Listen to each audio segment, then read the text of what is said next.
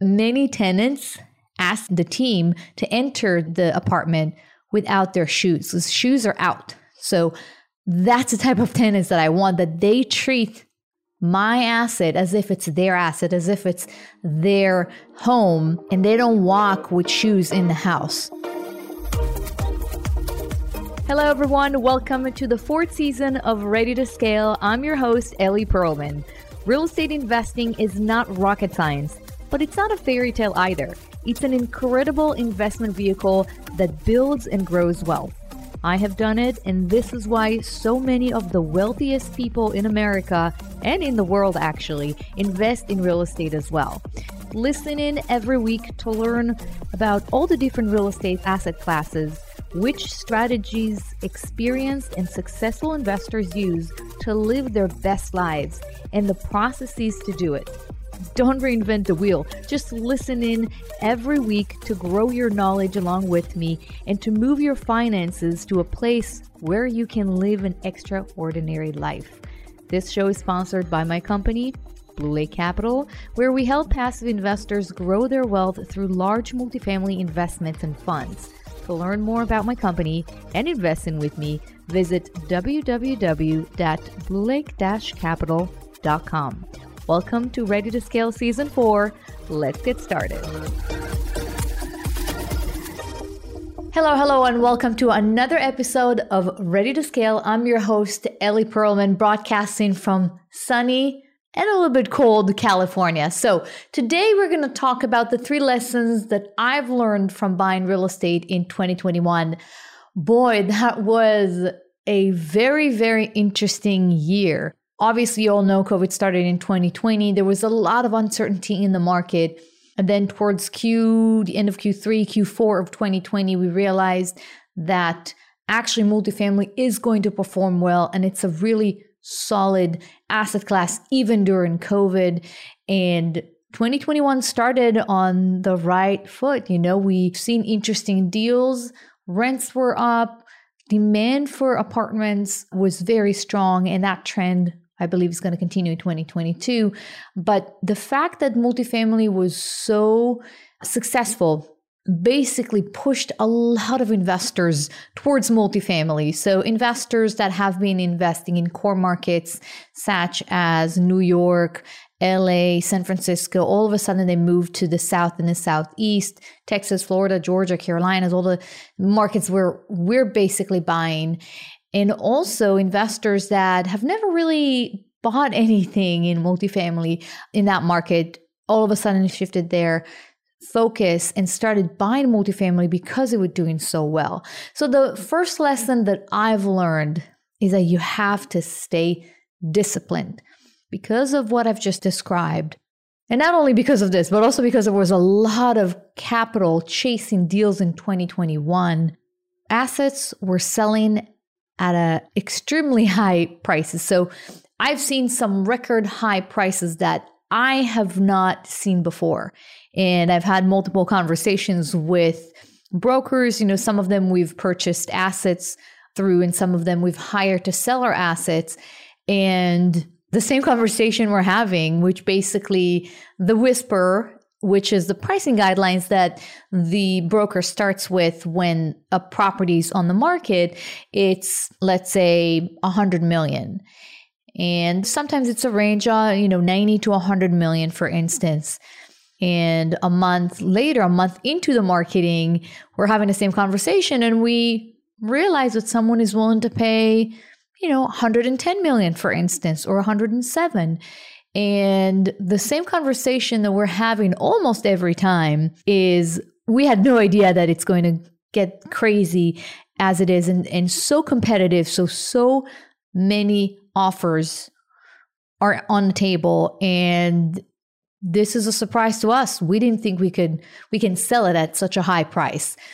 And so, you know, as a buyer, it's obviously very, very frustrating. You have to stay disciplined because maybe the music is going to stop at some point and you want to make sure that you're buying in the right market you're buying at the right price and not just throwing money at deals just to get something because you're you have you know fomo you feel that you're missing out on deals and that everyone is making money, which is not true, you know, in real estate. And so you have to stay disciplined.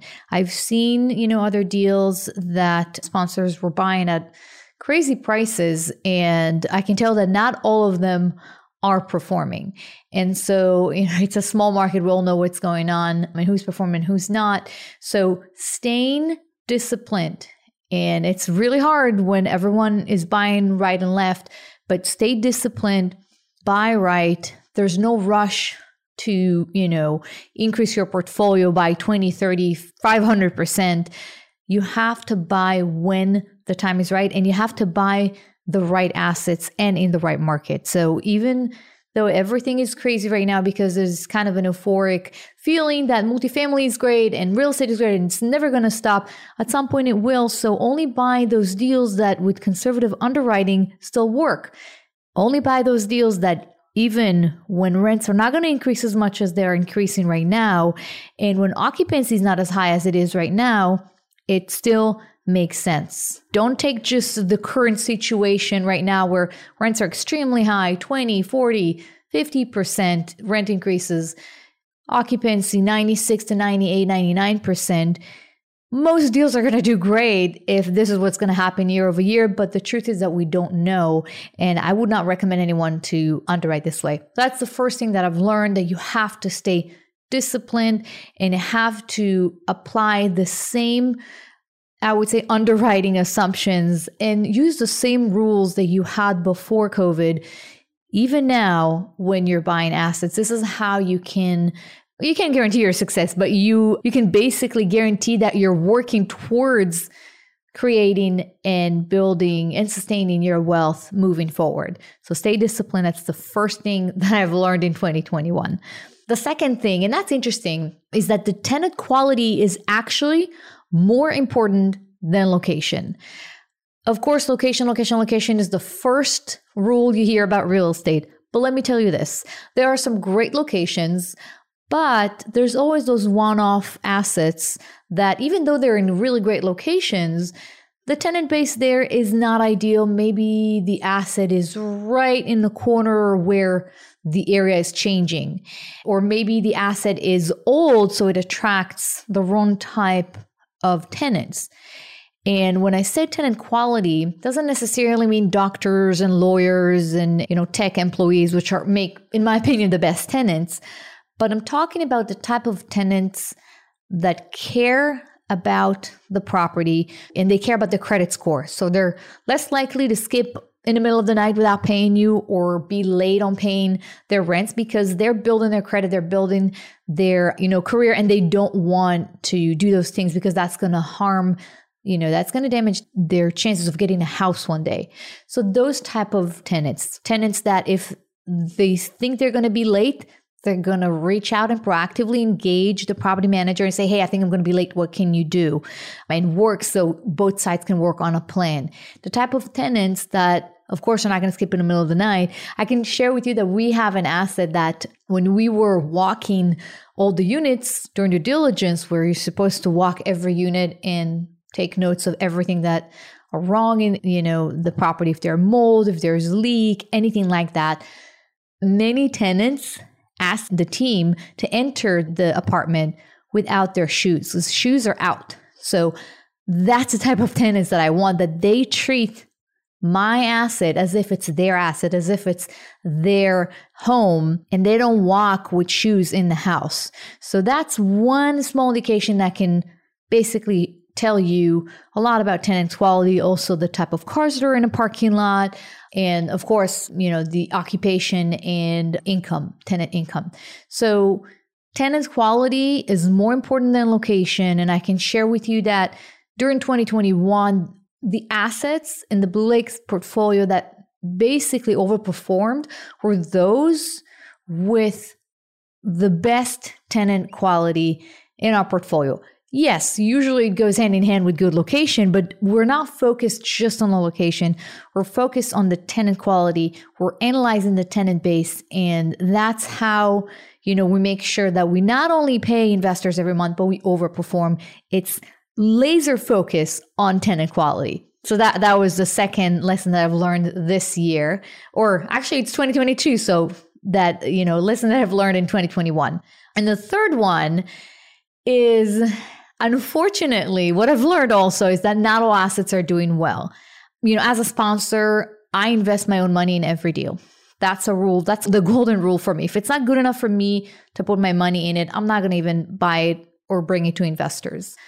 But as part of the diversification of my own wealth, I'm also investing with other sponsors. And I can tell you that not all assets are doing well. There's, I think, a misconception that real estate is doing great now. Multifamilies is a very, very strong, almost unbeatable asset class right now. And it's really hard to go wrong if you invest in multifamily. It depends. Many assets are performing, but there's some assets that are not performing. The main things that I've seen this year for assets that are not performing, the main reasons is that either the price was too high, generally speaking, in the market. So if the price is too high, the debt service, the debt payment to the lender is very high, and that puts a lot of pressure on cash flow. So you don't always get the amount that was projected. Sometimes the property manager or the sponsors are not very skilled. So you got to really pay attention. And I hear that from my investors who sometimes invest outside of Blue Lake. You got to really do a thorough due diligence on the sponsor, understand who is also going to manage the day to day. Is it the sponsor, the owner, or do they have a team of experienced asset managers? And who's going to be the boots on the ground? What company have they hired? Or maybe they do it in house do they have any you know existing relationships before they started before they bought this asset? Just to make sure you eliminate the risk of you know losing your investment. It's a little bit trickier when it comes to the pricing. You got to look at the underwriting and there's i write about it also in my blog. So you can look up bluelake-capital.com about how to look at the underwriting and make sure that the pricing is right and that the underwriting is actually not aggressive. But that's one of the things that I've learned this year is that not all assets are doing well.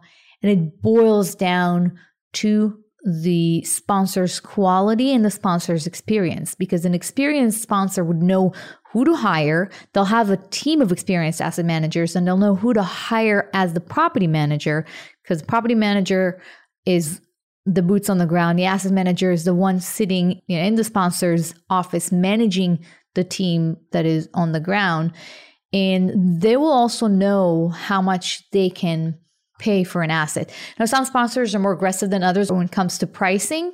It's part of their own strategy, but you just need to take that into consideration because that made a huge difference in 2021. So that's it for today, guys. These are the main three lessons that I've learned from buying real estate in 2021. Gotta stay disciplined. Tenant quality is the number one thing you want to focus on and that not all assets are doing well. It really boils down to the quality and experience of the sponsor. Be bold, guys, be great, and create your own kind of extraordinary life. I'll see you on the next episode.